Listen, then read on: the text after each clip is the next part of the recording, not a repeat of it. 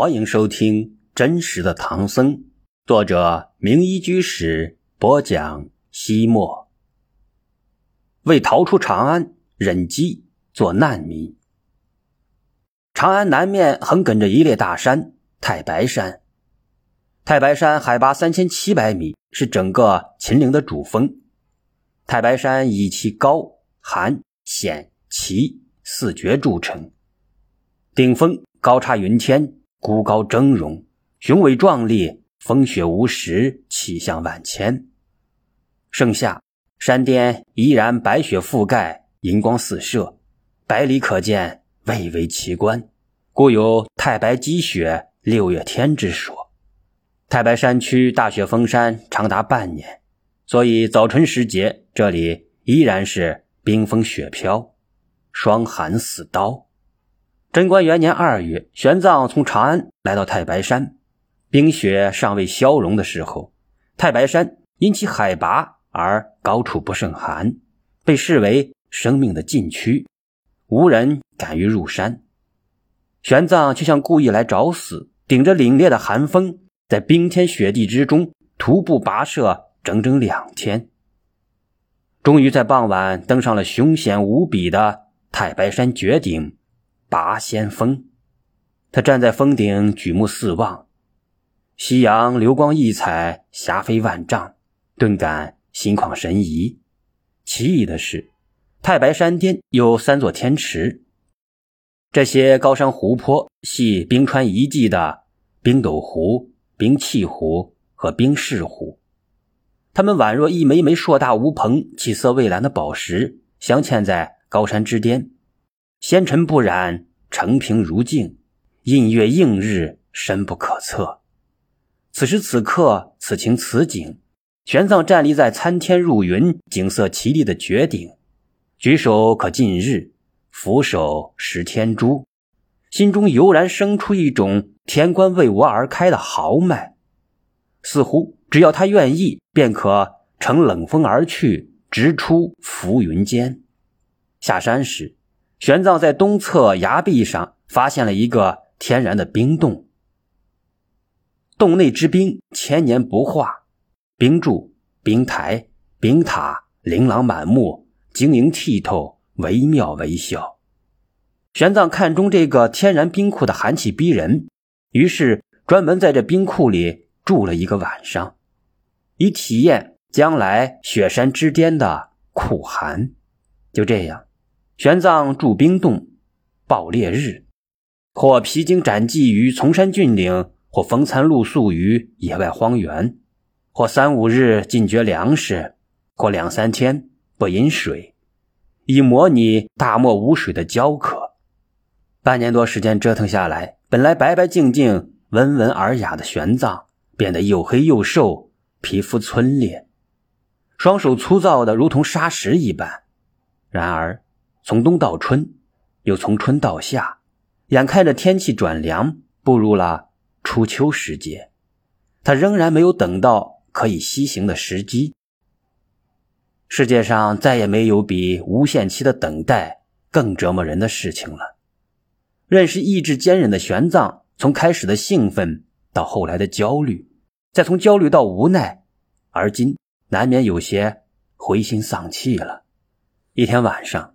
当寺外的方门吱吱呀呀关闭的时候，玄奘没有像往日那样安安静静的坐在油灯下诵经，他披了一件外衣，走出寮房，来到因夜阑人静而显得格外空旷的大觉寺院落之中。初秋凉夜，天色澄澈，一轮下弦月斜斜照映，将如水的月光倾泻下来。竟处在前后两座大殿之间的空地上，清冷如霜。玄奘不忍踏碎那薄如蝉翼、脆若冰花的月色，就沿着长廊徐徐漫步。夜已经很深，很深，四周静极了，一片树叶飘落，一滴露水滚动，都清晰可闻。大觉寺的殿檐、塔角。悬挂着许多的风铃，偶有微风吹拂，便发出叮叮当当的声响。然而这清清楚楚的铃声，在玄奘听来，却有一种虚幻之感，好像这大觉寺的灵异是虚拟的，声响是透明的。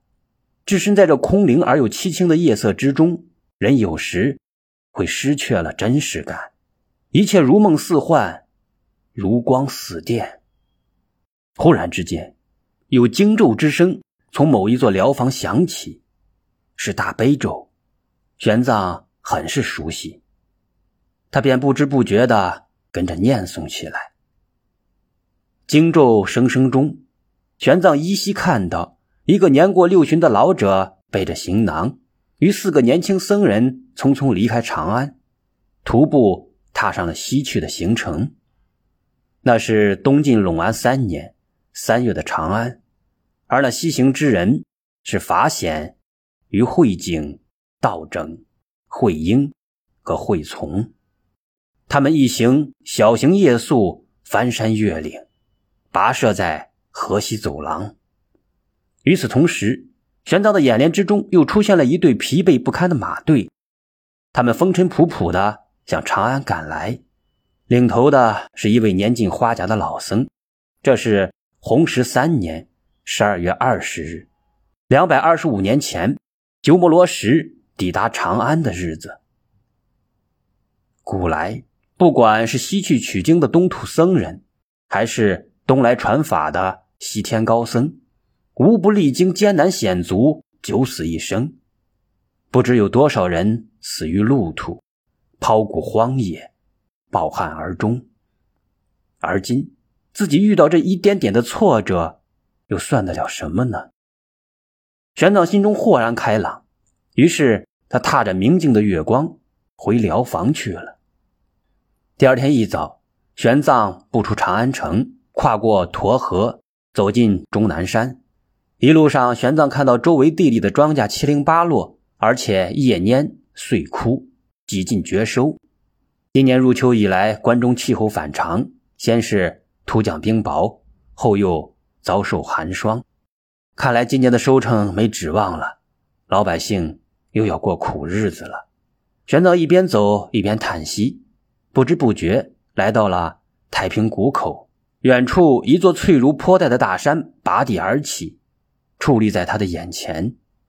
这座因三面悬崖峭壁而成的三角形的孤峰，就是龟峰山了。山峰缭绕着片片白云，云朵浮动，风如海岛，岭似非洲，时隐时现，变幻无穷。玄奘沿着崎岖山路向西北方向走去，约莫走了一个时辰，跋涉了十五六里的山路，来到了一个三岔路口。他面前的大路一端连着长安城，一头通向翠华山。翠华山佛道并存，光在大河域中。就有四座寺院和一座太乙宫，在这个繁华与寂静的三岔口，玄奘没有看到仙风道骨的道友，也没有遇到不食人间烟火的隐士，反而邂逅了一个半仙术士。当时，玄奘来到三岔路口，毫不犹豫的左转弯。这时，他忽然听到身侧有人道：“法师，请留步。”玄奘应声转头，看到路边坐着一位僧不僧、俗不俗、道不道、仙不仙的人物。他手里拿着一只杏黄色的幌子，上面画着文王八卦。玄奘知道自己遇上了上知天文、下知地理、洞悉过去、预测未来的术士。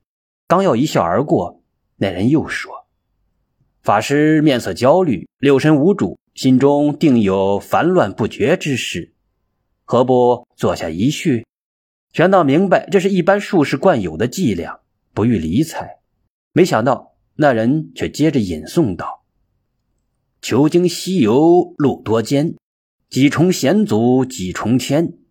欲知何时脱樊笼，今须回首问半仙。”玄奘倏然而惊，自己并没有见过这个人，而自己的心事他如何知道？于是他真的转回身来，走到术士面前，合十鞠躬道：“贫僧玄奘有礼了。”那人倒也谦恭，站起来还礼说：“山人何宏达已经在此恭候法师多时了。原来他就是被长安人传得神乎其神的何宏达。据说他精通咒术八卦，能掐会算，占卜预测十分灵验。可是他如何知道自己今日会从这个路口经过？不等玄奘发问，何宏达便开口说道：“昨夜山人在翠华峰静坐之时，听得山神土地私下谈论。”说今日午后有大贤之人从三岔口经过，要提前驱离那些凶神恶煞，故而前来等候。玄奘听他说的玄之又玄，不敢全信，也不敢不信。于是他索性把自己西行求法的心愿，以及目前难以成行的困境，一股脑的告诉了何宏达，并请教他自己能否如愿西去，何时出发。能否成功？何宏达轻轻闭上双目，静坐下来，双手变换着手印，像是向内窥视，又像是在调集什么能量。良久，他慢慢睁开眼睛，徐徐吐了一口长气，然后对玄奘说道：“法师放心，你不久就能成行，而且此次西天之行一定能成功。”还有山人隐隐约约看到你骑着一匹又干又瘦的枣红色老马向西走去，马鞍上似乎雕漆带铁。何宏达最后的话让玄奘将信将疑起来，因为在他母亲的梦中，以及前些日子他自己的梦境之中，都是骑着一匹精壮的白色骏马向西奔去。再说又干又瘦的老马，岂能够？长途跋涉，岂能够穿越杳无人烟的荒漠？玄奘是佛教学者，明白缘起性空的法理，本来就不大相信算命占卜，所以没太在意。他谢过何宏达，转身北去，走向长安。不出多少时日，玄奘所担忧的事情不可避免的发生了。前些日子的冰雹寒霜波及面广。整个关中地区都不同程度的遭了灾，很多庄稼被冰雹损毁，收成锐减了七八成。秋季无收，农民自顾不暇，自然没有余粮拿到城里卖。而偌大的长安城，居住着数十万的民众，每日要消耗大量的粮食，粮价很快就飞涨起来。那些家境贫寒的百姓买不起粮食，不得不饿肚子。大觉寺的僧人们拿出自己的积蓄，开设了一座粥厂，救济那些饥民。玄奘将自己好不容易积攒下的准备到西天取经的盘缠，通通拿了出来，舍粥济困。然而这不过是杯水车薪，无济于事。灾荒之后的饥民，历来是统治者最头疼的事情。无以为生的灾民很容易铤而走险，变成抢掠的流寇、造反的便民。大唐建国没有几年，国库空虚，太宗李世民拿不出许多的钱粮安抚饥民，更怕他们聚集在长安城里制造麻烦，于是下了一道紧急诏令，让饥民随风就食。这就是说，所有缺粮的人都可以出去逃荒。到丰裕的地方去要饭。本来唐朝实行关禁制度，以控制人口的流动，在全国各交通署要设有关卡二十六处，专门负责勘察来往之人，不让民众随便的迁徙。僧人也必须进行僧籍登记，不经批准不得外出游方。现在灾荒逼迫朝廷放宽了政策。玄奘灵机一动，感到这是一个离开长安的大好机会。命运总是垂青有准备的人。玄奘决定借此机会离开长安，踏上西行之路。世界上的机缘就是这样的奇妙。玄奘西去被阻，是因为朝廷为防突厥而闭关；而成行是因为无力赈灾，不得不放百姓自由离开。阴也，远也，悲也，喜也。他像是腾云驾雾一样，飘飘悠悠的来到大海岸边。前方，碧波荡漾的大海之中，有一座高耸入云、雄伟壮丽、景色美妙的仙山。仙山由金、银、琉璃、水晶四宝所成，珠光宝气，灿烂耀目。玄奘明白，这座高不见其顶的大山，就是佛经之中记载的须弥山了。他知道，须弥山巅就是刀立天。佛陀的生母摩耶夫人就往生在这里。佛陀曾经上刀立天为母说法，故而他很想到山上一探。或许刀立天宫的法会俨然未散，可是大海洪涛汹涌，岸边又无船筏可供过渡。玄奘不肯失去这个大好机会，不管三七二十一，抬脚向海里走去。忽然。不可思议的奇迹发生了，他的脚刚要踏到海水之时，一朵美妙的石莲花从水中涌出，恰好托住了他的脚底。随着他前进的步伐，波涛之中的石莲花总是应足而生。他好奇的回头观望，他前脚一落，后脚刚起时，那朵朵的石莲便随足而灭。如是，他步步生莲花，涉大海如履平地。不一会儿就走到了山脚下，可是须弥山四周都是直上直下的悬崖峭壁，陡峭异常，非人力所能攀登。玄奘想都没想，纵身向上跳去。于是奇迹再次发生了。就在他永身自腾的力量用尽之后，将要向下坠落之时，忽然有一阵狂风飒然而至，拖着他扶摇直上，一直将他送到了山顶。站在高山之巅，四处眺望，他顿觉胸中阔然，坦荡无比。